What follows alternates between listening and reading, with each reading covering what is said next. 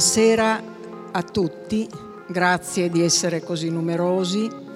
Abbiamo qui un panel attesissimo. Nicola Gratteri, procuratore della Repubblica di Catanzaro,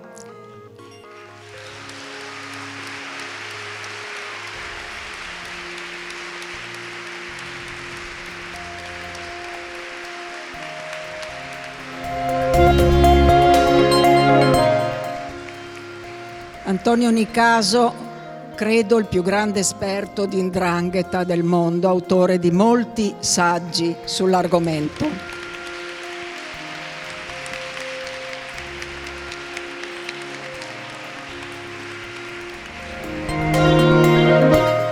Federica Angeli, giornalista di Repubblica,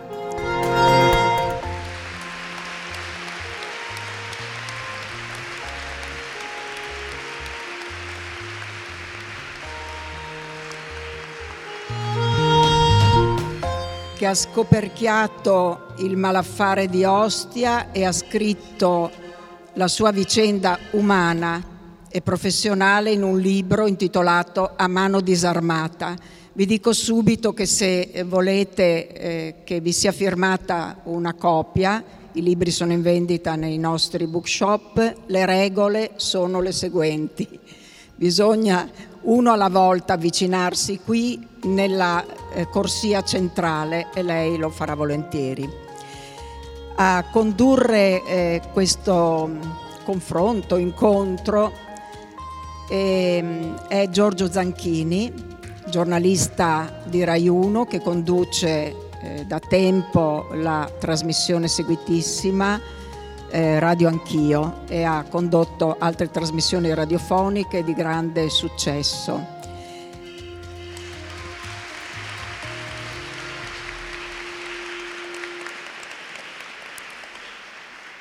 Devo anche dirvi che questo incontro si tiene in collaborazione col Laboratorio Internazionale della Comunicazione. Abbiamo qui Emanuela De Marchi in prima fila che ringraziamo moltissimo per questa collaborazione.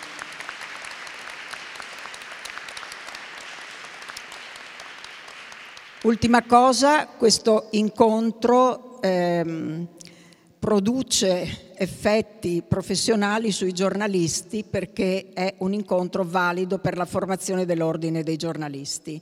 Grazie, buon ascolto, spero di avervi detto tutto, vi ringrazio ancora per essere qui.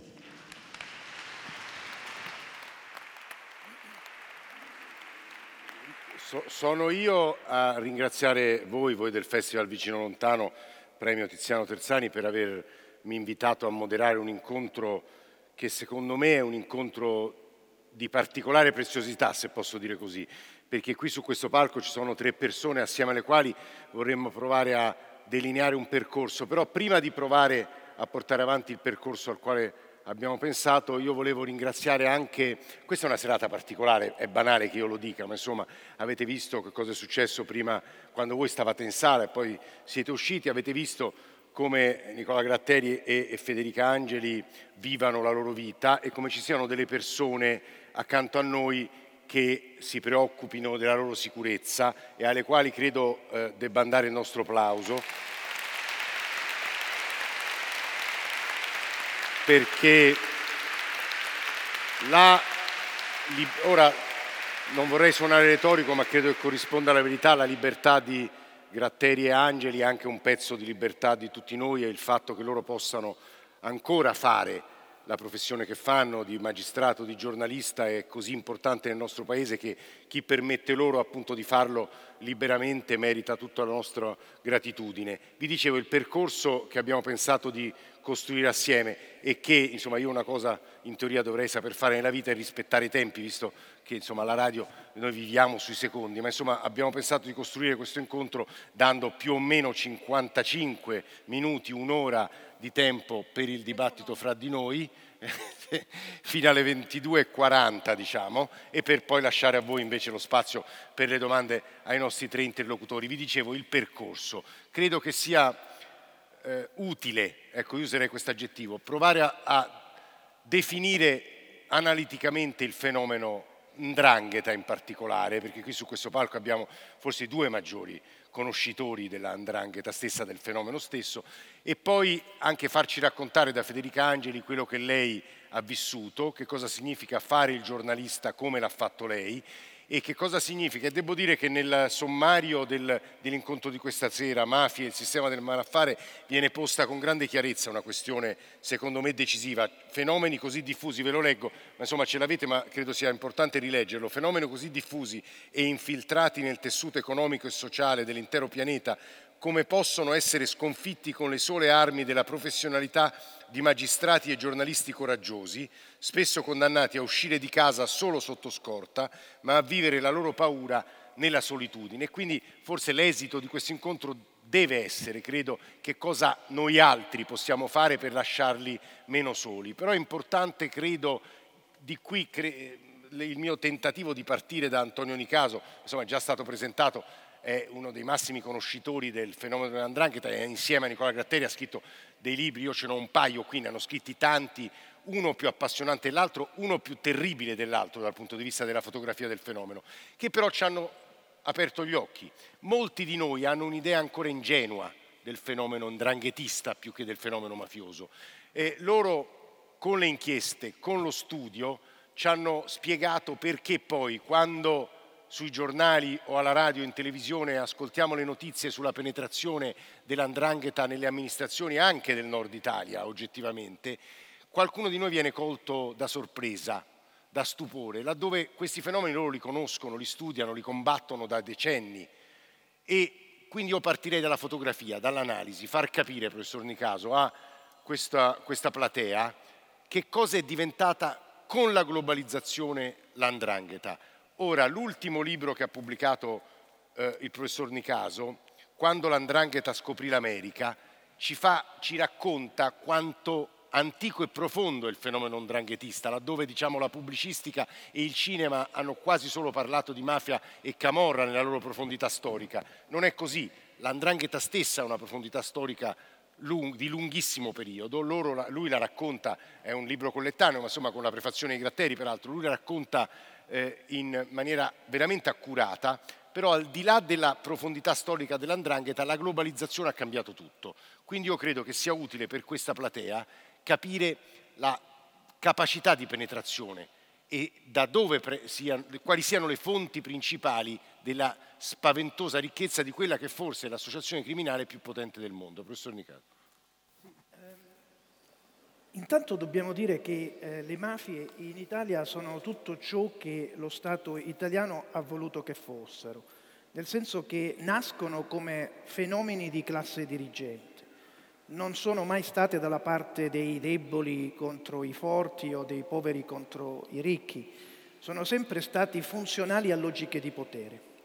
Le mafie sono diverse dalle organizzazioni criminali perché riescono a fare sistema e sono sistemi di potere perché sono sempre stati legittimati, sono sempre stati usati.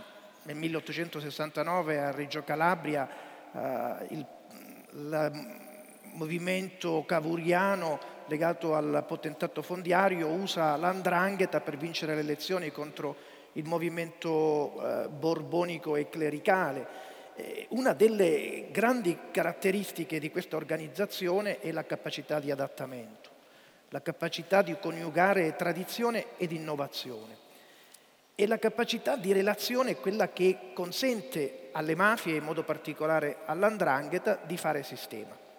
È chiaro che la globalizzazione ha aperto nuovi mercati.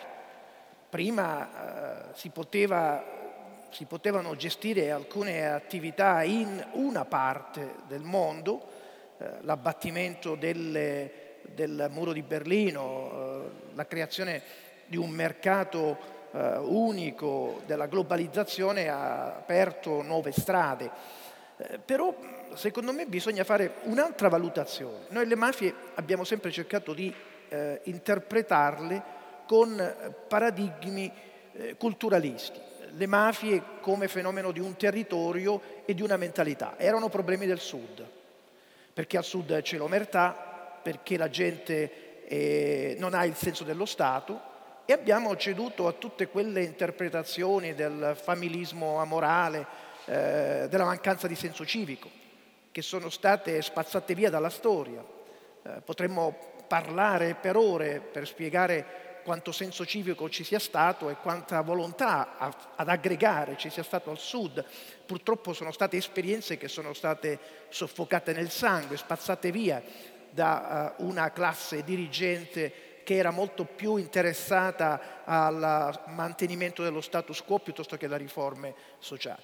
Quando noi pensiamo per esempio alle mafie dobbiamo pensare ad un aspetto economico, ad alle agenzie di servizi, ad organizzazioni che vanno in giro per il mondo perché hanno tanti soldi, l'andrangheta per esempio è monopolista, quasi monopolista nel traffico di cocaina e quindi ha tanti soldi da investire in situazioni di recessione, è chiaro che ha la possibilità di eh, eh, investire dei soldi. Quindi dobbiamo non pensare ad un virus eh, o un agente patogeno. Ieri nel discorso di inaugurazione eh, sentivo parlare del contagio positivo e del contagio negativo. Ecco, noi anche sulla, eh, sul termine contagio dovremmo soffermarci, perché noi abbiamo sempre creduto che le mafie al nord siano venute col soggiorno obbligato o con il confino di polizia.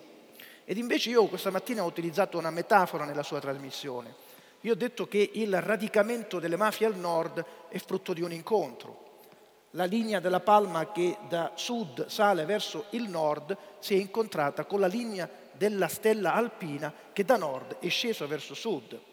E quindi quando noi pensiamo ad una regione come il Friuli, noi dobbiamo pensare ad una regione che purtroppo si è accorta con ritardo della presenza delle mafie. Il Friuli oggi è una terra dove ci sono almeno 25 famiglie rappresentate riconducibili a mafie pugliesi, a Camorra, a Cosa Nostra e Andrangheta.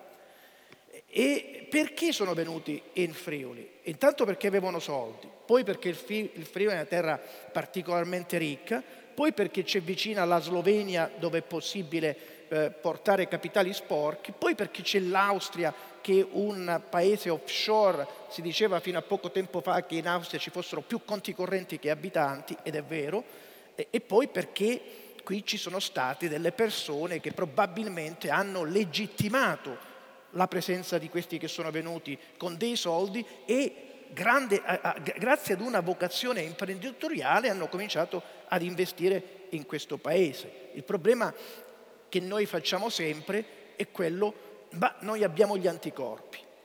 Sì, forse abbiamo gli anticorpi sociali, culturali, ma non abbiamo gli anticorpi economici. E quindi se qualcuno viene qui con soldi per investire, per aiutare aziende in difficoltà, aziende in crisi, eh, pochi riescono purtroppo a dire no, io preferisco eh, fallire, preferisco andare in bancarotta, eh, preferisco mantenere la mia azienda e non cedere alle pressioni esterne di chi viene ed investe. Scusi professore, quando arriva l'elemento esterno con i soldi, io mi accorgo sempre della natura criminale del soggetto? Sì? sì. O può ingannarmi? Le mafie non si vedono se non si vogliono vedere e noi dobbiamo partire da questo aspetto. E poi le mafie si, eh, se, eh, se, se, si riconoscono se si conoscono, quindi se c'è anche la capacità e la volontà di conoscere.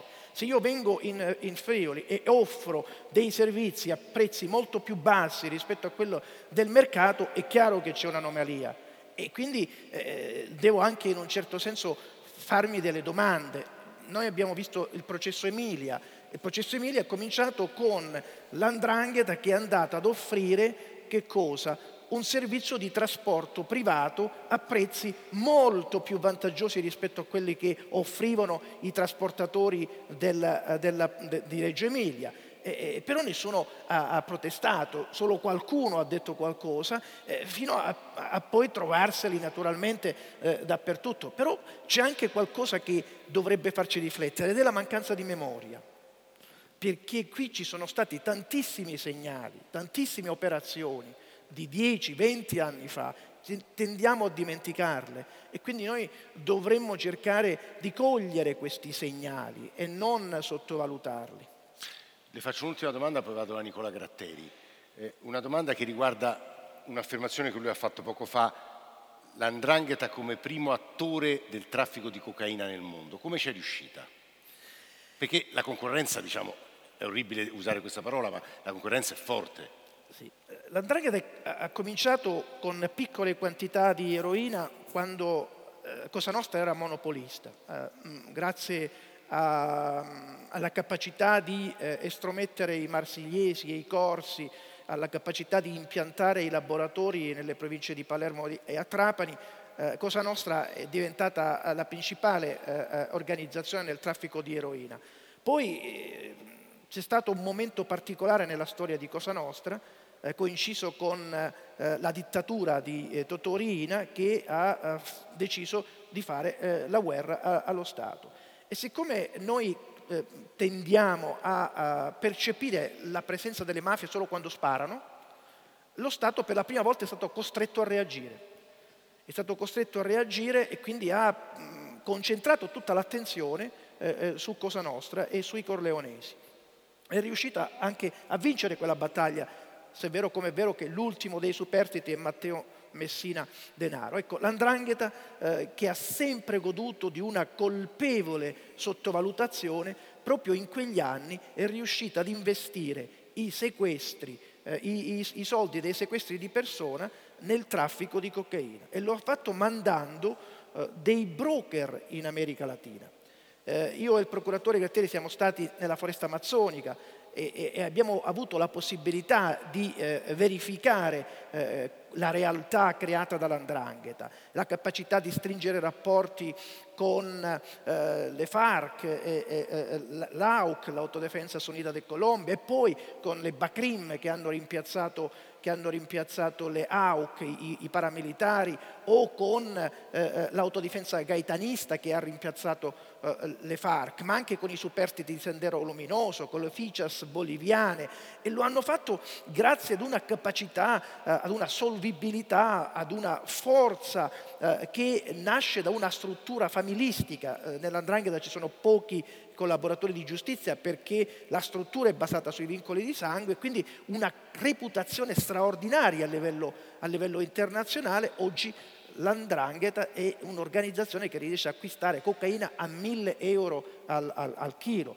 Nessuna altra organizzazione riesce a fare altrettanto e quindi è un'organizzazione che secondo alcune stime riesce a fatturare qualcosa come 53 miliardi di euro l'anno e sono soldi che non vengono investiti in Calabria. In Calabria non rimangono vengono. le briciole in, Calabria rimangono le briciole. È un po' come il discorso dell'Africa, di cui si parlava stamattina. Paesi come il Congo, che hanno grandissime risorse, hanno eh, emorragie di, di, di, di migranti che sono costretti ad andare via. Se rimanessero nel Congo il 10% del, delle ricchezze che produce quel paese, eh, in, eh, nel Congo sarebbero tutti ricchi. La stessa cosa eh, eh riguarda la, la, la, Calabria e il meridione. Eh, non investono a, a, al sud, investono nel centro-nord, in Europa e nel mondo.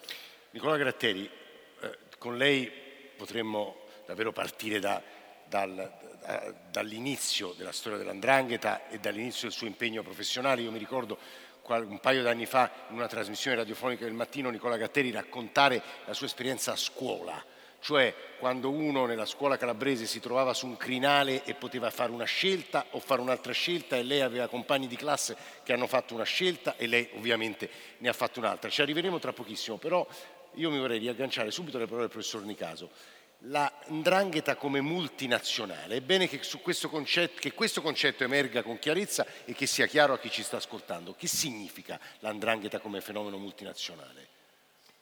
Eh, l'andrangheta, come ha detto il professor Nicaso, eh, ha avuto delle contingenze favorevoli, perché oggi l'andrangheta sicuramente è la mafia più ricca al mondo, è quella che ha più soldi Oggi i, i capi mafia, quelli che sono in grado di importare 5-7 mila chili di cocaina per volta dal Sud America, dalla Colombia, dalla Bolivia e dal Perù, sono gli unici tre paesi al mondo dove si produce la cocaina, ehm, i soldi non si contano, i soldi si pesano. noi abbiamo eh, delle intercettazioni ambientali dove eh, alcuni dranghetisti per una notte intera con delle macchinette, eh, quelle che vengono usate nelle banche, hanno contato soldi tutta la notte e non, e, e non, hanno, uh, non hanno concluso la conta, non sono riusciti a contarli tutti. Doveva partire un camion refrigerante per la Spagna a portare un camion pieno di, di euro. Non sono riusciti a portarli, talmente erano tanti. Nel momento in cui noi parliamo di bilioni di euro, eh, quando il professore Di Caso vi ha detto 1000 euro anziché 1800 euro. Questi sono i prezzi sul mercato. Non è, non è un, una, una, cosa da niente. Io lo scorso anno sono stato invitato in una, tre giorni a Rotterdam. Ogni anno eh, la DEA americana con 140 paesi del mondo si incontra in uno Stato diverso. L'anno scorso eh, stato, eravamo a Rotterdam, quest'anno dovrebbe essere il, il Kazakistan. Questi 140 paesi del mondo si riuniscono per discutere in tre giorni lo stato dell'arte, le nuove tecniche di indagine e quindi c'erano veramente lì i massimi esperti del mondo. Io a sbaglio mi hanno invitato, dice vieni Gratteri.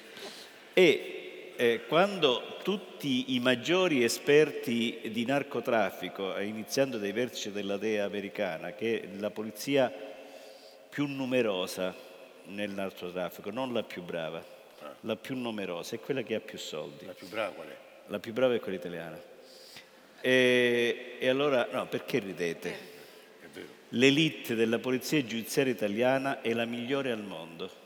Ve lo dice una persona che da 30 anni insegue l'andrangheta nel mondo. Io ho fatto riunioni ai tavoli mediamente con 5-6 paesi del mondo, anche con 18 paesi del mondo contemporaneamente, America del Nord, America del Sud, America Centrale, Europa, 18 paesi del mondo. La polizia giudiziaria italiana era quella che dava le carte, era quella che determinava il ritmo della riunione ed è stata quella che più riusciva ad arrivare prima nelle soluzioni dei problemi che si eh, eh moltiplicavano, frapponevano a mettere d'accordo 18 sistemi giudiziari diversi, 18 tecniche di indagine diverse, paesi molto più forti di noi sul, nel panorama internazionale, eh, come Stati Uniti, come Canada, Francia, Germania, Olanda, eppure in questo abbiamo un know-how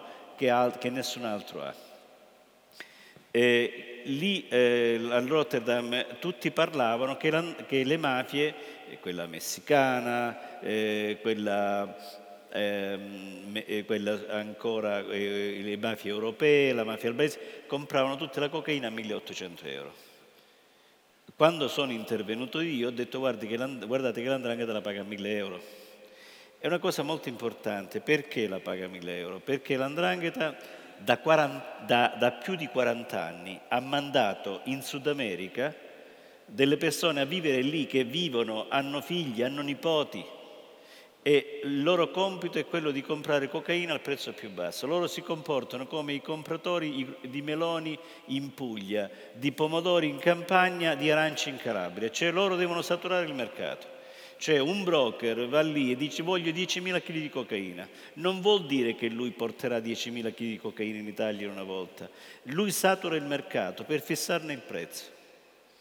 E noi abbiamo documentato in diverse indagini come l'andrangheta era in affari con le AUC, con le FARC. Le FARC sono eh, i terroristi di ispirazione leninista marxista, erano circa eh, 40.000 che oggi formalmente non esistono più perché un anno e mezzo fa si è voluta chiudere la partita e si è fatta una, una pace, che poi gli è stato dato il premio Nobel al presidente colombiano, ma noi col professor Di Caso era il 2014, quando siamo andati a fare questa ricerca per scrivere il libro Oro Bianco, noi abbiamo contestato quel, la pacificazione eh, tra, tra, tra governo colombiano e, e, e le FARC. Perché l'abbiamo contestato? Perché mentre sette anni prima mi trovavo anche in quel periodo in Colombia. Sette anni prima lo Stato aveva fatto la pacificazione con le AUC.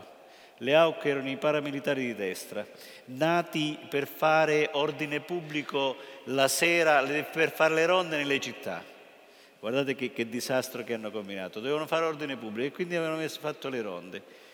Queste poi hanno incominciato ad uccidere prostitute, omosessuali e storpi. Hanno fatto una sorta di pulizia etnica.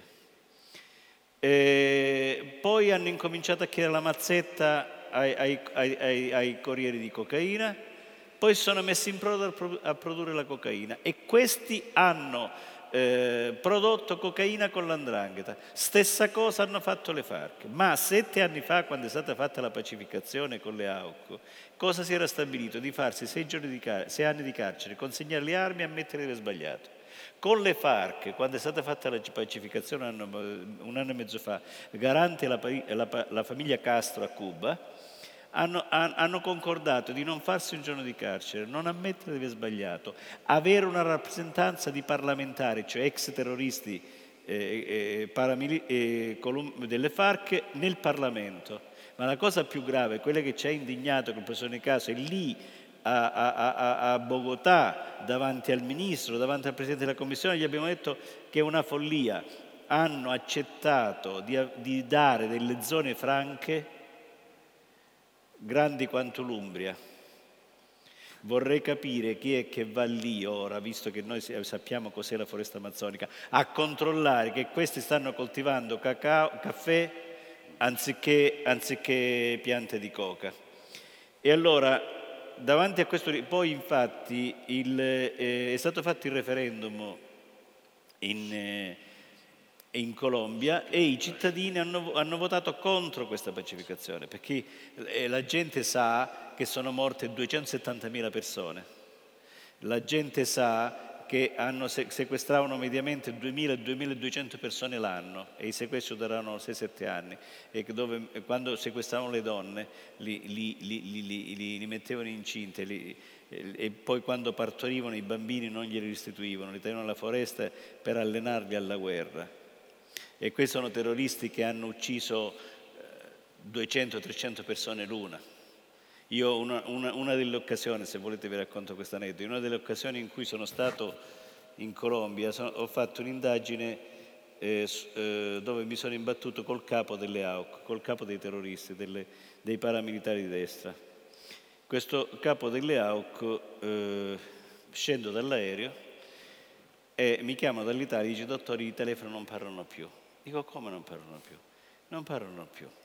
Andiamo, questi gipponi, andiamo verso eh, la zona dell'albergo, la zona detta Rosata, la zona ricca di Bogotà dove ci sono alberghi, ambasciate. E ho visto lungo le strade, vedevo tanti di questi gipponi, gente in verde. Ho pensato ci sarà qualche festa in qualche ambasciata. Arrivo in albergo, anche lì delle persone dentro, sempre vestiti di verde. Dopo eh, un anno riusciamo a fare questa operazione, naturalmente questo eh, capo dei terroristi latitanti, lui aveva inventato il Made in Italy prima di Marinetti, di Farinetti, perché aveva una catena di negozi in Sud America dove lui portava mille bottiglie di Brunello di Montalcino, tutte le grandi firme italiane erano eh, una catena di negozi in tutti i paesi del Sud America. Quando poi dopo un anno gli americani, la DEA, sono riusciti a catturarlo e l'hanno portato eh, a Washington, mi chiamano e vado a sentire interrogarla a Washington. Appena mi vede, mi guarda e mi dice, dottore, io la conosco, Dico, perché questo parlava italiano, parlava quattro lingue. E mi dice, si era laureato e specializzato in università americane, dice, ehm, dice io quando lei quel giorno è venuto in, Amer- in Colombia, io... Eh, sono venuto nel suo albergo perché ero curioso di vederle, volevo vedere questo pazzo che era venuto dall'Italia a indagare su di me. Ovviamente io in quel momento mi sono sentito un miracolato, no? Ha detto, ma lei come faceva a sapere che io eh, ero venuto in Colombia? Dice, perché il generale dell'esercito colombiano mi ha dato la fotocopia della sua rogatoria. Mamma. E, e allora, uh, ma poi la cosa tragicomica, sapete qual è stata? E questo ci ha raccontato di traffici. In un mese ha mandato 51 carichi di cocaina attraverso la Spagna di, da 5 a 8 tonnellate per volta in un mese. E allora la cosa tragicoma, se capite qual è stata, questo per farvi capire dove arrivano i, i soldi. Dopo due anni è venuto in Italia questo generale, quale esperto antidroga presso l'ambasciata colombiana a Roma. Allora questo generale andava alla nostra direzione centrale servizio antidroga per dire buongiorno, io sono il generale, sono l'esperto antidroga, se avete bisogno sono a vostra disposizione, però solo per, cose, per indagini grosse, non per piccole indagini. E ovviamente lo, lo, sapevamo, sì sì, quando abbiamo bisogno la chiameremo, sicuramente la consulteremo. Dottor Gratteri, eh, ora sto per andare da Federica Angeli, ma insomma ci sono moltissimi temi ancora da toccare, sia con Gratteri sia con Nicaso. Però c'è una domanda che vorrei farle subito che gli è stata fatta mille volte, gliel'ho fatta anch'io in trasmissione, perché sappiamo, posso sbagliare, ma se, non ha cambiato idea, se non sbaglio lei è contrario alla legalizzazione delle droghe Certamente, pesanti. sì.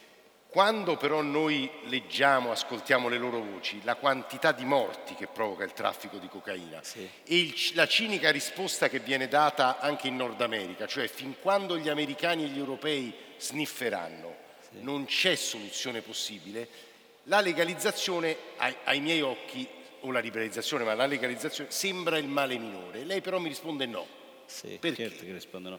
Allora, intanto eh, spiegavo a dei ragazzi oggi pomeriggio, io anch'io ho dei parenti qui a Udine, eh, spiegavo a dei ragazzi per quale, ehm, che ehm, studiando le mafie studiando, ehm, e studiando le droghe, e noi siamo convinti col professor Nicaso che l'unica droga che potrebbe essere sconfitta nel mondo è la cocaina. La cocaina. La cocaina. Eh, poi gradatamente più difficile l'eroina, più difficile ancora la marijuana, impossibile le droghe sintetiche. Ma la cocaina, volendo, si potrebbe sconfiggere. Se noi avessimo un'organizzazione delle Nazioni Unite diversa rispetto a quella di oggi, l'Organizzazione delle Nazioni Unite è un organismo debole, eh, perché sappiamo che il mondo è comandato, non, eh, eh, la struttura sovraordinata al mondo non è eh, l'ONU, ma è, è, gli Stati Uniti, la Cina, l'Unione Sovietica, la, cioè la Russia, l'India, la Germania, un poco così.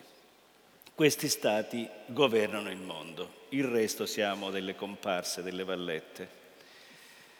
Allora, se noi invece avessimo un'organizzazione delle Nazioni Unite diversa, premesso che la cocaina si produce solo in Colombia, Bolivia e Perù. Basta. Solo questi tre stati del mondo. Allora, se l'ONU fosse un organismo forte, sovranazionale, dovrebbe fare questo discorso. La cocaina è un problema che riguarda il mondo occidentale, quindi riguarda l'economia, perché questi bilioni di euro fanno saltare le regole del libero mercato. Riguarda la salute dei cittadini, eh, riguarda la sicurezza, perché con questi soldi io posso comprare e posso condizionare anche il pensiero, perché oltre a comprare alberghi, ristoranti, pizzerie, fabbriche, eh, latifondi, compro anche pezzi di televisione pezzi di giornale quindi sono in grado di, eh, eh, eh, di pilotare il pensiero della gente.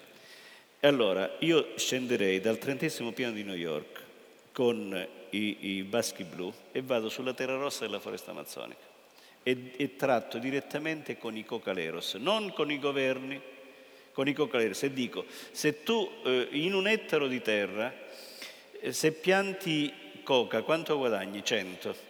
E se pianti caffè quanto guadagni? 40. Allora io ti do il, il 60%, il mancato guadagno, però sto qui a controllare che tu pianti caffè. Noi solo in questo modo potremmo sconfiggere il traffico di cocaina. Perché sono contrario, vengo alla domanda, perché sono contrario cosi, alla legalizzazione delle cosiddette droghe leggere? Perché dico cosiddette? Anche le pesanti, diciamo. Ah? Anche le pesanti, diciamo. Le pesanti proprio non... Eh, pesanti, allora lei mi dovrebbe dire, perché l'altra volta c'era un parlamentare, in, eh, l'ho, l'ho, incrociato nella trasmissione eh, Carta Bianca, che lui era d'accordo a eh, legalizzare la cocaina. Io gli ho risposto, onorevole, mi dice l'Italia da chi la comprerebbe la cocaina, visto che si produce solo in Colombia, Bolivia e Perù e in questi tre, tre stati non è, non è, in vendita legalmente. Quindi che facciamo? L'Italia farà un contratto con chi? Con i Cocaleros, eh, con i Lezetas messicani, eh, con le Bacrim, mi dica da chi la compriamo. Cioè certe volte si parla senza aver studiato, non dico capito o vissuto, ma senza aver studiato. Si dicono sciocchezze senza aver studiato. E allora, eh, brevemente vediamo eh, cosa eh, ciclicamente ogni otto mesi, un anno, in Parlamento esce fuori di nuovo, viene riesumata questa legge sulla legalizzazione delle cosiddette droghe leggere. E dico cosiddetta perché dal punto di vista scientifico non esiste la droga leggera e la droga pesante, perché il THC della marijuana di oggi non è come quella dei tempi dei figli dei fiori, perché il THC, cioè il principio attivo, è molto più alto è, e, e ha effetti devastanti e ora poi vedremo quali sono gli effetti sul cervello. Allora, vediamo cosa dicono chi è favorevole alla legalizzazione. La legge, la legge questo disegno di legge dice eh, ehm, che la droga dovrebbe essere venduta, eh, dovrà essere venduta a chi ha compiuto 18 anni, va in farmacia con un certificato medico e compra la sua dose di marijuana. Bene, chi è per la legalizzazione dice se noi legalizziamo le droghe eh, allontaniamo i giovani dalla criminalità organizzata, no? Ma se, la, se, tu la legge che vuoi portare avanti dice che la può comprare solo chi ha compiuto 18 anni, siccome la marijuana si usa dalle scuole medie al liceo, allora tu mi spieghi quello, il bambino da 10 anni, che a 10 anni già usa marijuana, da 10 anni a 17 anni, 11 mesi e 29 giorni, dove la compra se non può comprare farmacia? Continuerà a comprare sulla criminalità organizzata. Quindi è una sciocchezza dire che allontaniamo i giovani dalla criminalità organizzata e, e, se non la possono comprare in farmacia. Seconda cosa, se noi legalizziamo la droga eh, le forze, possiamo eh, distogliere le forze dell'ordine eh, dal contrastare le, le, le associazioni relative al, al, traffico di droga e si possono interessare a problemi più grossi. Benissimo. Eh, mettiamo il caso in cui questa chiesa, facciamo un esempio, sia una piazza eh, dove si vende droga. Allora, i venditori di droga, chi controlla questa piazza, si comporta esattamente come un negoziante di generi alimentari. Nel negozio di generi alimentari si vende pane, pasta, olio, aceto, sale. Chi controlla questa piazza vende cocaina, eroina, marijuana, hashish e ecstasy. Se noi eh, eh legalizzassimo marijuana e hashish, ci resta eroina, cocaina ed ecstasy. Quindi non risolveremo il problema, le forze loro dovrebbero comunque stare a contrastare questo traffico che c'è su questa piazza. Cos'altro dicono? Se noi legalizziamo le droghe leggere, lo Stato incasserà 4 miliardi e mezzo l'anno di tasse. Bene, è lo stesso ragionamento di quando si è pensato di regolamentare la, ehm, eh, i videogiochi nelle, nei bar. Dice lo Stato incasserà 2 miliardi e mezzo di euro. Oggi nessuno dice quanto costa la ludopatia. Nessuno oggi dice quanta gente c'è nei centri per curarsi, quanti vecchietti sono la mattina davanti al bar per eh, giocarsi nella prima settimana la pensione, poi rubare in casa, poi rubare fuori esattamente come fanno i tossicodipendenti. Eh, se noi legalizziamo le droghe leggere impoveriamo le mafie. Questa è un'altra sciocchezza. Allora, un grammo di cocaina eh, su strada mediamente costa 50 euro. Un grammo di marijuana mediamente costa 5 euro. Questo è il rapporto. L'80% dei tossicodipendenti sono cocainomani, quindi ci rimane un 20%. Su 100 il 5% usa usa marijuana e hashish, solo il 5%. E allora, da questo 5% togliamo, vogliamo togliere la metà, tagliamo la metà di minorenni che usano marijuana e non possono andare a comprarla in farmacia. Quindi il mancato guadagno da parte delle mafie sarebbe il 50% del 5% di 5 euro al grammo. È una cifra ridicola rispetto a quello che è il guadagno della cocaina o dell'eroina. E allora a me pare che sia più una moda, che sia più un discorso per dire dobbiamo essere progressisti, perché per essere progressisti qua mi pare che voglia dire sempre più essere eh, permissivi, essere più, sempre più abbassare, eh, abbassare l'attenzione di quella che è la salute. L'ultima cosa, e ho finito, l'uso, è provato scientificamente, l'uso sistematico della marijuana riduce lo spessore della corteccia cerebrale che è la parte del cervello dove risiede la memoria. E se voi vedete i ragazzi che usano sistematicamente marijuana, la mattina sono intontiti come pugili suonati, perché l'effetto dell'uso sistematico della marijuana è quello di dimenticare quello che si è fatto la sera prima.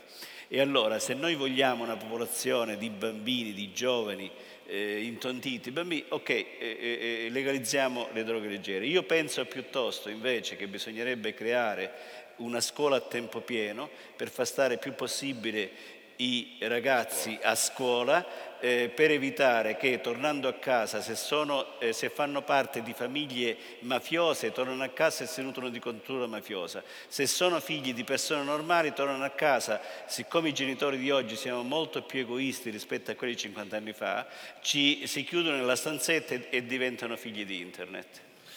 30 secondi e vado Federica. Mia ignoranza, procuratore. I messicani sono solo intermediari quindi di cocaina? I messicani sì, ma vendono, coca- no, vendono, anche cocaina negli Stati Uniti. I messicani sono il più grande problema per gli Stati Uniti perché ci sono dei, dei cartelli, organizzazioni molto forti. Ad esempio eh, noi abbiamo studiato, abbiamo affrontato i messicani eh, perché indagando sull'andrangheta abbiamo visto il cartello del Golfo che era il più grande, assieme a quello di Sinaloa, il più grande cartello messicano con i Lezetas, che era la più grande organizzazione terroristica messicana, e in quegli anni eh, vedevamo eh, nelle indagini delle persone che venivano appese ai ponti eh, per giorni per terrorizzare. Era il periodo in cui venivano ammazzati 60-70 eh, giornalisti l'anno, mm, in Messico in cui venivano ammazzati 5.000 poliziotti l'anno e, ehm, e abbiamo, in quegli anni abbiamo eh, visto la, la, la, la, ferocia, abbiamo studiato da vicino la ferocia eh, dei messicani, eh, sono quelli che fanno arrivare più cocaina eh, in assoluto negli Stati Uniti. Federica Angeli, chi studia, chi combatte come magistrato, chi racconta quello che accade sul territorio, la capacità delle mafie e come sapete i clan Spada e Fasciani dalla Cassazione, se non sbaglio Federica, sono stati attestati come um, un corpo una, con la capacità di penetrazione di esercizio della violenza e di controllo del territorio che è configurabile come mafioso, se non sbaglio. Sì. Raccontare quel territorio, Ostia in particolare, ma Federica non ha raccontato solo questo, ma insomma raccontare quel territorio eh, significa pagare un prezzo in termini di libertà personale, come dicevamo all'inizio, ma significa anche un prezzo in termini di, di qualità della vita personale e familiare, professionale, ma anche dare voce a chi rendere più liberi tutti noi, più trasparente la democrazia, più trasparente il territorio che si racconta. Vorrei che tu raccontassi a questa platea che conosce in parte la tua storia, qualcuno avrà letto i tuoi libri, quello che è capitato a te personalmente come professionista, ma anche che cosa significa poi la ricaduta su un territorio apparentemente lontanissimo dalla Calabria o dal Sud America o dal Centro America eh, alle porte di Roma. Federica. Ma dunque la grande difficoltà eh, nel, nell'approccio che ho avuto rispetto a questa inchiesta è stata che a livello culturale ehm, le persone per bene, quindi intendo, stata una forte, c'era una forte resistenza, soprattutto nei tribunali di Roma, nel riconoscere diciamo, eh, una mafia che potesse parlare l'accento romano. E questo diciamo, è stato un grandissimo scoglio perché se c'erano delle gang che, eh, o, o, voglio dire, dei criminali di spessore, no? come ndranghetisti che venivano a riciclare i soldi a Roma, oppure eh, Cosa Nostra o, o Camorra, nei tribunali c'era un riconoscimento del 416 bis, l'articolo del codice penale che parla di associazione a delinquere in stampo mafioso. Laddove invece si parlava l'accento romano, per anni c'è stata una Uh, un voler sminuire e dire che erano rubagalline, che la mafia esisteva solo al sud e per me questo era funzionale nel nascondere, allontanare un problema che mh, sotto lo stesso cielo dei palazzi eh, del potere romano non doveva comunque esistere. Ora, naturalmente mi trovo tra, tra due eh, giganti esperti, quindi paragonare o fare una similitudine eh, tra l'andrangheta e la mafia di Ostia, quella che ho studiato io, non c'è proprio paragone, se vogliamo forse il fatto che hanno una struttura esattamente come i Casamonica molto familistica, per cui comunque parlano poi una lingua che è tipo il dialetto calabrese, incomprensibile, no? il dialetto rom, per cui inizialmente era impenetrabile perché era proprio una cosa di sangue, diciamo. Um, però eh, non esisteva, diciamo, non, non c'era questa, non lo so, per esempio in Calabria eh, se non prendi un appalto sempre dalla stessa ditta, eh, cioè, c'è questa imposizione no, per ristrutturare un appartamento su dei prodotti. Ecco, a Ostia quel tipo di mafia non era così, è un po' più gangsteristica, tipo un po' più la camorra, con quel bisogno di ostentare, uè, di sparare in mezzo alla strada, tant'è che la testata di Roberto Spada, che tutti voi ricorderete, credo, immagino che forse un capo dell'andrangheta non l'avrebbe mai fatto davanti a una telecamera, magari davanti alla telecamera avrebbe elogiato, ma che bel servizio che sta facendo signor giornalista, ecco, per cui sono molto più ruspanti, però io col codice penale alla mano e con tutto il rispetto naturalmente a livello giornalistico, io volevo dimostrare, io sono nata e cresciuta a Ostia, e quello che mi è capitato è di ritenere normale, non c'è cosa peggiore, lo dico a questa platea, di ritenere normale quello che normale non è. Vi faccio un esempio. Eh, mia madre è romagnola, quindi io quando andavo al mare a Rimini per me era strano e mi guardavo con sospetto quando entravo in una spiaggia senza pagare il biglietto, perché a Ostia per entrare al mare devi pagare il biglietto, ok? Quindi per me lo strano era non pagarlo il biglietto. E io quando avevo tipo 13-14 anni, eh, c'era uno in classe mia che si era, diciamo, invaghito di me, un compagnuccio, e io non ne volevo sapere di sto ragazzo. Mi ricordo un giorno venne fuori da scuola uno dei Baficchio, che sono il clan che ha scalzato poi gli spada, e mi disse, vieni qua, bella, senti un po', ma che c'ha mio cugino che non, non va? Ah, niente, è simpatico. Dice, allora perché non lo baci? Io intimorita da questo perché i Baficchio a Ostia, come gli spada oggi, era un nome che incuteva paura, gli do un bacio a stampo e lui mi dice no, non si danno così baci a uno che ti corteggia in questo modo. Cioè il mio primo bacio della mia vita può sembrare una stupidaggine, io l'ho data al cugino dei Baficchio perché era un Baficchio. E non è normale, non si può considerare la paura che poi andai a casa da mia madre e disse Madonna mamma è successa questa cosa, vabbè ma non facciamo perché quelli comunque sono i baficchi in fondo un bacio. Non è un bacio, è un qualcosa che io ho sentito come un dovere perché avevo paura. E abituarsi alla paura è un qualcosa che devia, quindi ho detto io ho uno strumento che è una penna.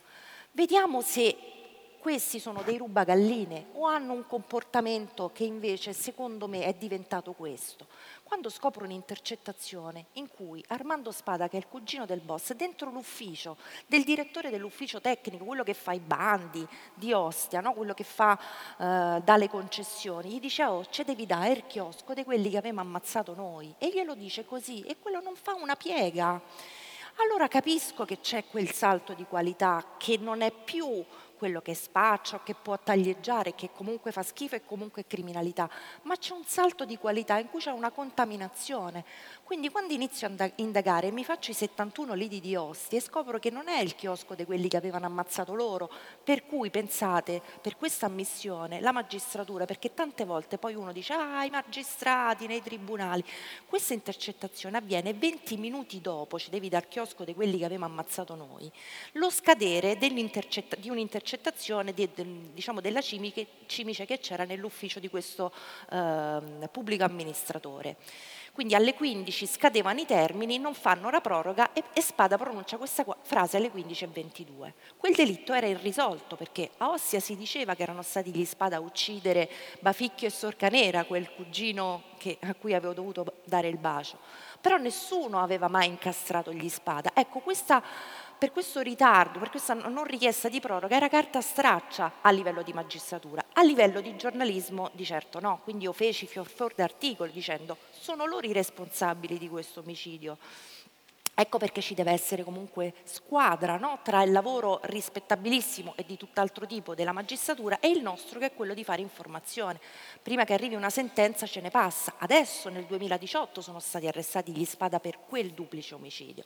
Quindi io batto tutti i lidi di Ossia, scopro che gli avevano dato un lido bellissimo, eh, stato, la cui concessione era stata revocata nel giro di cinque giorni trovo la lettera del pubblico funzionario corrotto dallo Spada in cui dice cari signori che gestite questa orsa maggiore il lido più bello di Ossi avete commesso una gravissima irregolarità. Dovevate aprire per ordinanza del litorale di Ossia il primo di maggio del 2012 avete aperto il 5 tenete conto che aveva piovuto quindi nessuno stabilimento aveva aperto prima di quella data per questa grave irregolarità ti revoco la concessione, che vi farei vedere oggi quanto è difficile revocare una concessione balneare a Ostia, ma credo insomma un po' ovunque.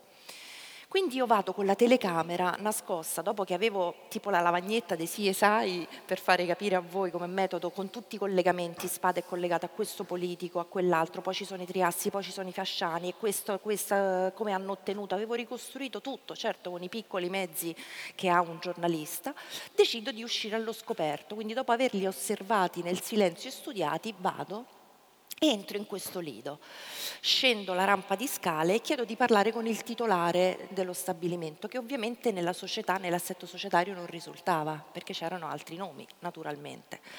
C'erano degli scagnozzi anche quell'anno, era il 23 maggio del 2013, quindi ci avevo messo molto per ricostruire tutto e mm, stavano giocando a carte dentro questo baretto e io chiedo di parlare con il titolare, mi qualifico, ero con due operatori di Repubblica. E mi dico sì sì, io lo vado a chiamare, cinque minuti e chi mi si para davanti? Armando Spada. E giornalisticamente hai fatto bingo perché con la telecamera hai chiesto di parlare con il titolare che sulla carta non c'è, ma ti si presenta, ovviamente la magistratura ha bisogno di un po' più di molto più prove no? per mandarli a processo. Giornalisticamente era fatta.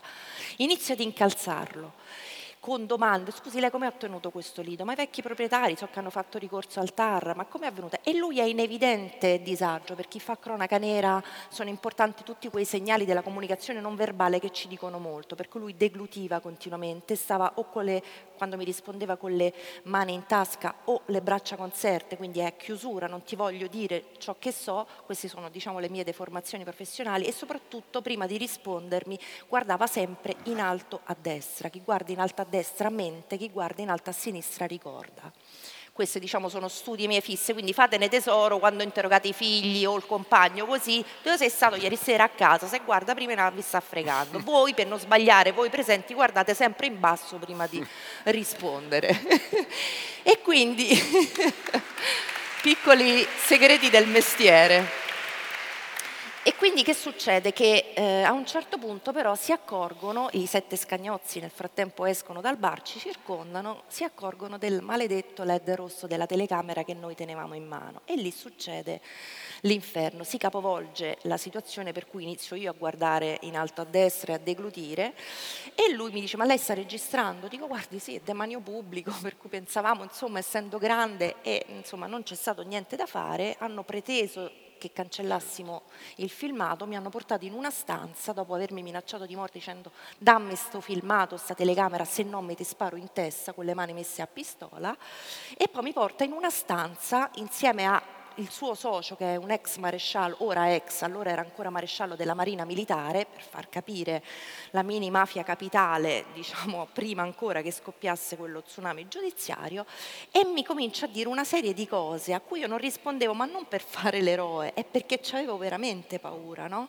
Perché il mio vantaggio di indagare su Ostia era sicuramente che, eh, essendo nata e cresciuta lì, molti come vi ho detto prima, me li ritrovavo persino in classe, quindi sapevo i nomignoli, i numeri di targhe. Lo svantaggio è che loro conoscevano me. Quindi lui mi dice due cose che mi fanno venire la pelle d'oca. La prima mi fa questo gesto e dice, oh, stanno tutti qua nel palmo della mano nostra, politici, magistrati, forze dell'ordine, ma che te sei messa in testa? Ma non lo vedi che sono 40 anni che comandammo? E la seconda dice, contro di noi non vinci.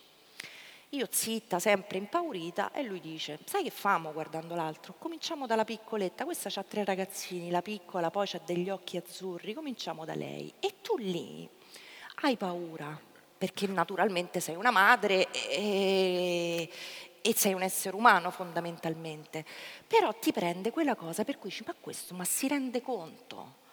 con quanta sicumera sta dicendo cosa c'è dietro, cioè per, come può sentirsi così sicuro?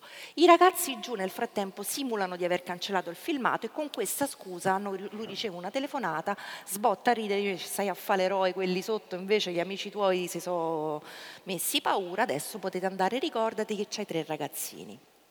Chiudo il mio intervento dicendo che io concludo l'inchiesta, denuncio sia lui sia un imprenditore che non ha detto ti sparo in testa, ma con l'uso eh, con la mafia mi disse se scrivi ehm, mi rivolgo al capo dei capi, pensa tu il linguaggio, dei carabinieri, il capo, del capo dei capi dei carabinieri è una cosa che non si può sentire, il capo dei capi è mafia, però nella sua mentalità, e poi chiamo il direttore del giornale tuo e non ti faccio più lavorare. Lui è stato condannato, peraltro, questo imprenditore. Spada ancora no, vedremo come andrà a finire questo processo. E, mh, un mese e mezzo dopo questa mia denuncia e questo episodio succede un'altra cosa. Nell'inchiesta io avevo evidenziato uno dei corollari del 416 bis proprio perché volevo fare la, magi- la giornalista magistrata e quindi mi servivano tutti i corollari, che è l'omertà. Quindi andavo in giro per Ostia a dire avete mai sentito parlare delle famiglie Triassi, Spada, Fasciani? Fammi pensare, no, Dico, scusi, quanti anni è che abita a Ostia? Eh, 50 anni. Dico, non ha mai sentito questi nomi? Sì, Porelli, ma perché gli è successo? Fino a che esasperata da nessuno che ne parlava male, o non li conoscevano, o sì, sono brave persone. Mi picchietta nella spalla uno, dice, ah, signor, sono, so giorni che viene qua, e spade, e fasciane, e il problema di Ostia, non so sti nomi che fa, so le buche come il traffico a Palermo negli anni Ottanta, per cui io esasperata da questa cosa concludo diciamo, la, la, la mia, e doveva uscire il 20 di luglio. La notte a cavallo tra il 15 e il 16, io come vi ho detto abito a Ostia, sento una ragazza gridare no fermo, non sparare, non sparare e poi boom boom, due colpi di pistola, accidenti, deformazione professionale proprio sotto casa della nerissa, vieni a fare l'omicidio, apro la grata e, e mi affaccio al balcone e vedo la seguente scena. Eh, Carmine Spada, detto Romoletto, il boss del clan Spada, il cugino di quell'Armando che mi aveva tenuto chiuso in una stanza e minacciato, scappare alla mia destra. Alla mia sinistra scappa il nipote Ottavio Spada e vedo che diciamo, scappa zoppicando e lui in genere non zoppicava. Questo è soprannominato il lama questo giovane spada Ottavio, ma non perché somiglia al simpatico animale che sputa, ma perché è bravo col coltello. Quello che era accaduto prima dei due colpi di pistola era che Ottavio Spada, ma io questo lo ricostruirò, cioè, o meglio i carabinieri lo ricostruiranno soltanto dopo, aveva dato 30 coltellate davanti a una sala scommesse a uno del clan Triassi rivale e 4 coltellate alla giugulare a un altro. Insanguinati rispondono a questa agguata a colpi di lama sparando i due colpi di pistola, uno dei quali finisce ferisce al polpaccio Ottavio. In, come me quella notte c'erano affacciati tutti nella via, siamo a 22 km dal Colosseo, Ostia, insomma è un quartiere di Roma, non siamo nel profondo sud e ci tengo a dirlo perché sottovalutare la presenza delle mafie ovunque intorno a noi è un gravissimo errore. E um, Romoletto alza gli occhi ai balconi e fa, oh, ma che state a guardare? Dai un po', tutti dentro, lo spettacolo è finito. E la cosa atroce che accade, mi dovete credere sulla parola, è che rientrano tutti dentro, non solo, si sente questo rumore maledetto di tutti insieme che vrum, tirano giù, a Roma si dice la tapparella, la serranda, insomma per capirci.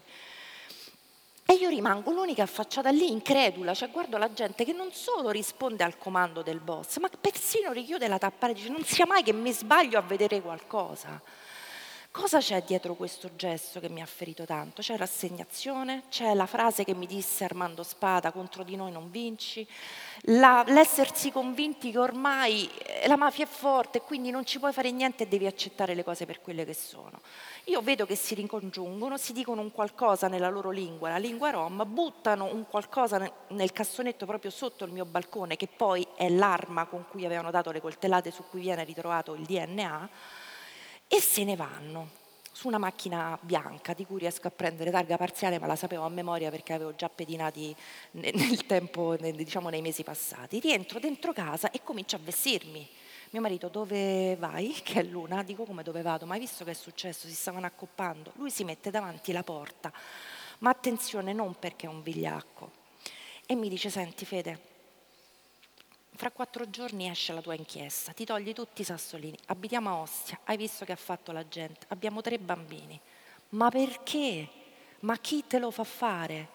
Io ci penso, dico, sai chi me lo fa fare? Me l'hai suggerito proprio te, abbiamo tre figli. Ma senti una cosa, ma se adesso che hanno 8, 6 e 4 anni, no, proiettiamo questa scena che non avevo ancora ben capito, ma avevo, c'erano stati comunque degli spari. Questi sono adolescenti, i nostri figli, escono, si passano una bella serata, tornano a casa. Quello invece di sparare e beccare quello che zoppicava Ottavio Spada, becca uno dei nostri figli.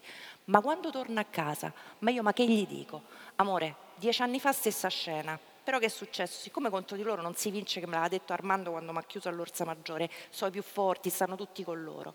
Mamma, allora sei rimessa a dormire, quindi ti tieni la pallottola e la chiudiamo qui. E gli dico a mio marito, se poi lo becca al polpaccio, perché se invece non lo becca al polpaccio? Che cosa gli dici? Non gli posso neanche dare spiegazioni del fatto che io oggi mi rimetto a dormire. Io in questo momento scelgo, non so se le sconfiggerò, magari non ho la bacchetta magica, però io oggi provo a non abbassare la testa, a non rispondere al suo comando e a rispondere a quelli che sono i miei principi, perché con la mia coscienza la notte e il giorno ci combatto io. Io non riuscirei mai a voltarmi dall'altra parte, ma proprio per i bambini che tu mi chiedi di proteggere, per me questo è il modo di proteggerli, provare a cambiare una situazione. Ebbene, evidentemente sono stata più convincente della sua motivazione, come quasi sempre, essendo diciamo, moglie arpia, e quindi eh, andiamo insieme, cerco qualche testimonianza inutile perché nessuno mi diceva niente, nessuno aveva visto niente, avevo ben visto io, vado dai carabinieri, li denuncio e sei ore dopo mi mettono sotto scorta. Vi voglio lasciare con un sorriso perché poi la vita sotto scorta è tremenda e, e, e non sarà, starà certo a me, eh, visto che qui abbiamo qualcuno che purtroppo da più anni eh, subisce questa, questa vita senza libertà fisica ma non certo quella mentale mi mettono sotto scorta nel giro di sei ore e io mi stupisco, dico ma come non è mafia? Perché mi, mi mettete quasi un po' diciamo, a sfida? E dice, sai dottoressa, in 40 anni qui a Ostia nessuno ha mai denunciato gli spada, lei ha denunciato prima a minaccia all'Orsa Maggiore, allo stabilimento, poi un tentato duplice omicidio per sicurezza, per cui io vado a casa, essendo mamma, che facevo? Dicevo ai miei tre bambini, ragazzi, Qua la mamma rischia grosso eppure voi, anche perché di cambiare casa non se ne parla, si, res- si, si, resta a combattere per come la vedo io laddove si è iniziata una partita, perché le mafie godono se tu te ne vai. Loro sui social scrivono sempre ti toglieremo il sorriso e ti cacceremo da Ostia. Tanto per cominciare, anche se piangevo fino a due minuti prima quando uscivo di casa così, con la paresi col sorriso. E poi Caso strano, dopo cinque anni se ne sono andati loro da Ostia al 41 bis perché poi nel 2018 l'hanno finalmente arrestati tutti per mafia. Comunque, ci ho detto, torno a casa, chiamo tutti i miei figli in sala e gli dico ragazzi è successa una cosa meravigliosa. Mio marito nel frattempo mi guarda e dice che mi sono perso dal comando provinciale a casa, che una tragedia, ci è cambiata la vita, che c'è, qual è questa cosa meravigliosa? E strizzo l'occhio e dico ragazzi la mamma ha fatto un articolo bello, ma proprio di quelli proprio belli, che il giornale per premiarmi mi ha dato degli autisti.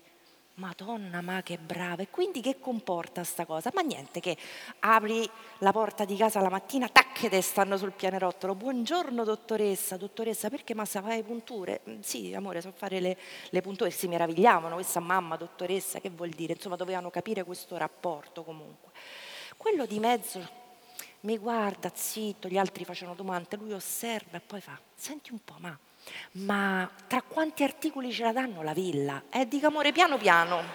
Si comincia con gli autisti e poi si arriverà alla villa. E questa cosa ci ha dato il là per non abbatterci e poi è servito insomma anche a noi trasformare questa cosa in gioco, per cui ogni cosa brutta che ci accadeva, tipo loro che facevano le poste sotto la finestra, quel Roberto Spada della testata, oppure la benzina sotto la porta di casa o i proiettili, erano punti per arrivare alla villa, per cui loro erano quasi contenti, diciamo, quando ci mandano un altro proiettile così poi arriviamo alla villa. Ecco, io non so nell'adolescenza se avranno appunto bisogno di essere seguiti da uno psichiatra, però vi posso dire che riuscire a trasformare un po' con l'ironia, un po' con quella leggerezza, un dramma di una vita così è l'arma che forse serve a tutti noi per far capire poi che dall'isolamento iniziale in cui mi avevano confinato a Ostia sputavano per terra quando passavo perché avevo messo la nomea su quel territorio, ci fa passare per mafiosi, per diventare Saviano, per diventare famosa, per entrare in politica, perché poi ci sarebbe da aprire un capitolo su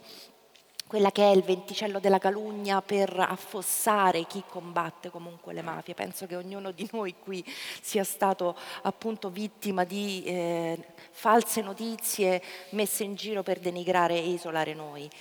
E quindi dopo questa fase iniziale in cui Ostia ero l'appestata, il diavolo ha cominciato uno, Federico, ma che mi aiuti, mi vengono a chiedere il pizzo, certo, che ti serve? Dimmi, andiamo dalla polizia in procura, no, perché poi non c'è soldi per l'avvocato, tu denuncia che poi i soldi per l'avvocato si trovano, uno, due, tre, quattro, insomma adesso voi non ci crederete, ma la, ma, la, ma la, maggior parte degli spada stanno in carcere. Si è creato un noi e adesso non c'è più la gente che abbassa le tapparelle. Ora provassero a ammazzarci tutti, ora non ce la possono più fare e quindi non vincono sempre loro.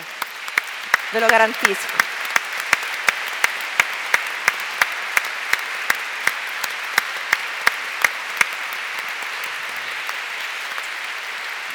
Io eh, avrei ovviamente tante altre domande per loro, però credo che sia opportuno raccogliere un po' di domande da parte vostra, le mettiamo un po' in fila, me le appunto se non se le ricordano a memoria e credo che sia insomma, interessante, importante ascoltare le loro risposte, quindi sono benvenute un po' di domande, 4-5 ne prenderemmo senza timidezze. So che ci vuole sempre un minimo di rottura del ghiaccio, ma insomma ci hanno detto tante cose. No, di grande interesse. Se si alza la mano, non so se arriverà un microfono.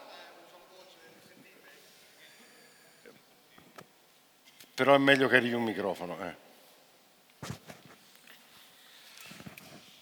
Buonasera. Eh, naturalmente grazie delle vostre testimonianze che sono davvero interessanti. Eh, subito credo che la maggior parte degli ascoltatori, eh, dei presenti ascoltandovi, si sia chiesta ma qui cosa sta accadendo? Perché insomma eh, continuano ad arrivare dei segnali eh, più o meno chiari di tentativi di infiltrazione. Ormai insomma per esempio, eh, fino a poco tempo fa si pensava che il Friuli fosse una terra tranquilla. In realtà ormai le infiltrazioni sono accertate, documentate anche al confine col Veneto e ci sono sempre più segnali che in particolare credo la Camorra stia lavorando anche eh, verso il litorale per infiltrarsi. Eh, a parte il fatto uh, che noi insomma, ci culliamo nel, nella certezza di essere un territorio ancora tutto sommato sano, ma eh, che cosa si può fare per mantenere forti gli anticorpi? Eh, eh, voi prima dicevate che eh, uno capisce quando ha davanti un mafioso, quando si trova davanti un, una, una, valigetta piena di soldi eh, eh, ed è magari in difficoltà, qualcosa capisce. Che cosa può fare la gente del Friuli, del Friuli Venezia Giulia? Per, eh, se non vaccinarsi, quantomeno avere gli anticorpi necessari per sopravvivere. Ne segnerei 3-4 se volete, se credete, e poi così rispondono a tutte. Basta che alziate una mano, eh, non c'è bisogno che vi alziate. Cominciamo a rispondere a questa, poi magari... Eh. Chiari, insomma, no, si dice sempre così. eh, ma eh, intanto, ehm, ad esempio, vedo stasera che non c'è una reazione violenta contro di noi, perché ad esempio dieci anni fa con il professor Nicaso siamo stati a Reggio Emilia a parlare a Confindustria, a Confcommercio a dei parlamentari, dei politici, per spiegare come l'andrangheta era in provincia di Reggio Emilia e cosa stava facendo. E ci hanno aggredito, ma come vi permettete a venire qui a dire che c'è l'andrangheta? Noi abbiamo combattuto il nazismo, noi abbiamo combattuto il fascismo, noi abbiamo gli anticorpi. E dico, guardi che eh, un andranghetista non ha né la svastica né il Fez, verrà qui, eh, mangia come lei, parla come lei, ha solo un accento calabrese come c'ero io, però verrà qui ad offrire servizi a prezzi concorrenziali. Offre forza lavoro con, ribassi del 40%, tondino di ferro eh, che costerà 30% in meno, eh, trasporto di inerti, movimento terra, eh, smaltimento di rifiuti e quindi prezzi concorrenziali. L'imprenditore penserà di fare un grande affare, nella realtà non ha fatto altro che aprire le porte all'andrangheta. E eh, questo perché la crisi economica che c'è stata eh, 12 anni fa ha favorito di molto e di molto le mafie, eh, perché eh, ha consentito alle mafie di venire qui a portare soldi eh, contanti, soldi freschi. Cosa può, cosa, quindi gli imprenditori, ovvio, dovrebbero essere più intelligenti e lungimiranti perché non è quella una scorciatoia ma anzi addirittura chiudersi e eh, lavorare con, loro, con, il loro preziario. I cittadini dovrebbero incominciare ad essere più attenti, più presenti, perché poi l'altra difficoltà qual è? Che le mafie, ad esempio in particolare l'andrangheta, al nord non viene con la faccia brutta, non spara, non brucia macchine, vende, viene qui a vendere cocaina, e con quei soldi cerca di comprare tutto ciò che è in vendita.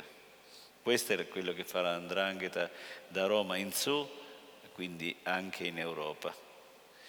E allora da questo punto di vista è più difficile capire. Però eh, nel momento in cui eh, un andranghetista compra un locale, fino a quando non si riesce a dimostrare sul piano eh, penale, processuale, sul piano delle misure di prevenzione che quel locale è gestito dall'andrangheta, i cittadini ad esempio potrebbero andare a non comprare lì, eh, anche se i prezzi sono più bassi. E prendere coscienza e, e sostanzialmente sensibilizzare tutti e, e boicottare queste attività commerciali. Nello stesso tempo fare pressione sul potere politico a cambiare le regole del gioco perché se noi ancora oggi nel 2019 stiamo parlando di, di mafie che sono sempre più ricche, che sono sempre più forti, eh, vuol dire che stiamo lavorando eh, con, un, con, un, sistema giudiziario, con un sistema penale, processuale detentivo eh, non, eh, che non è proporzionato alla realtà criminale. Quindi bisogna cambiare le regole del gioco nel rispetto della Costituzione e fare tale e tante di quelle modifiche fino a quando diventi non conveniente delinquere. Ma in particolare Quindi, cosa? Ah? In particolare quali, quali provvedimenti potrebbero Ma essere? in particolare, eh no, e non è un solo provvedimento, perché il dramma, il dramma del potere politico, il dramma dei governi degli ultimi decenni, qual è? Che eh, eh, discutono, pubblicizzano, eh, strombazzano ai 420 eh, dei, delle, dei, provvedimenti rivoluzionari e poi è, topoli, è, la montagna che partorisce il topolino, cioè eh, se il legislatore non ha il coraggio, la volontà e la libertà di fare una rivoluzione nel rispetto della Costituzione e cambiare tutto il sistema penale, processuale e detentivo, non basta una sola riforma, cioè bisogna modificare tutto il sistema, cioè bisogna informatizzare, eh, bisogna um, abbattere i tempi, bisogna modificare il regime carcerario, ad esempio eh, non basta la pena edittale da 20 a 30 anni se poi con il sistema processuale, eh, vi faccio un esempio, un capomafia, eh, mediamente i, i, detenuti modello sono gli indranghetisti.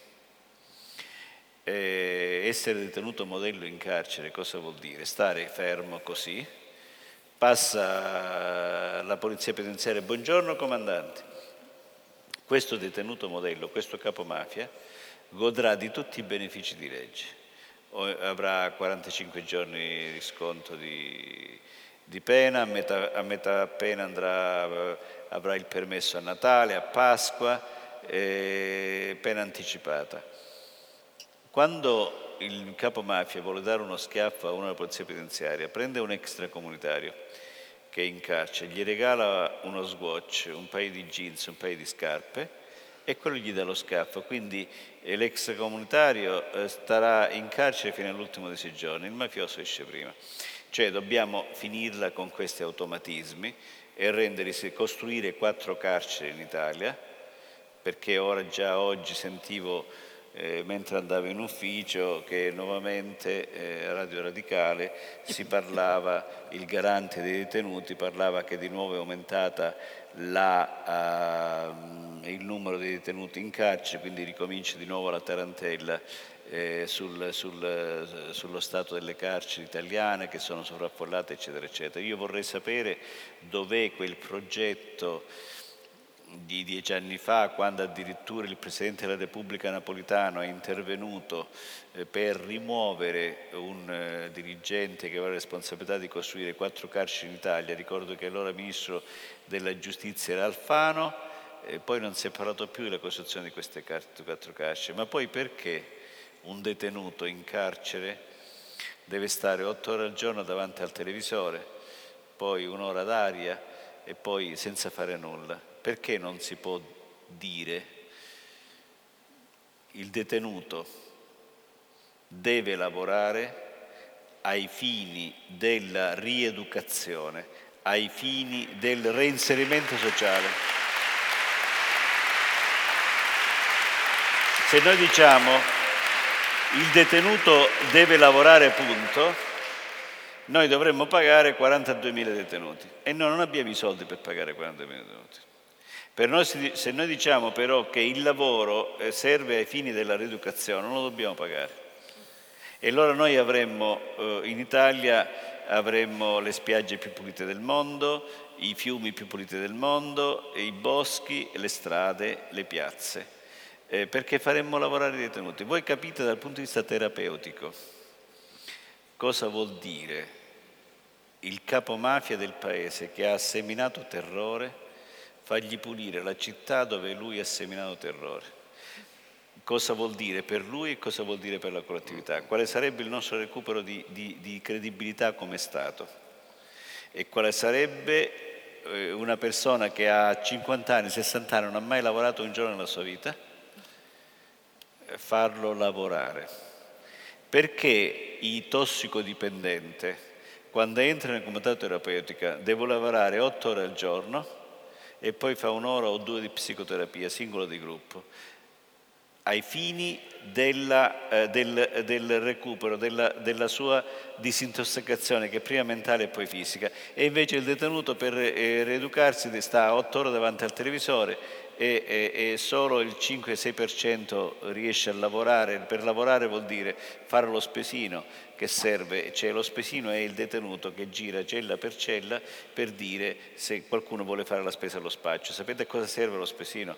Che è l'unica, l'unica cosa che è consentita ad un andranghetista nel carcere, perché gli andranghetisti non lavorano nel carcere, e serve per portare le imbasciate da una cella all'altra.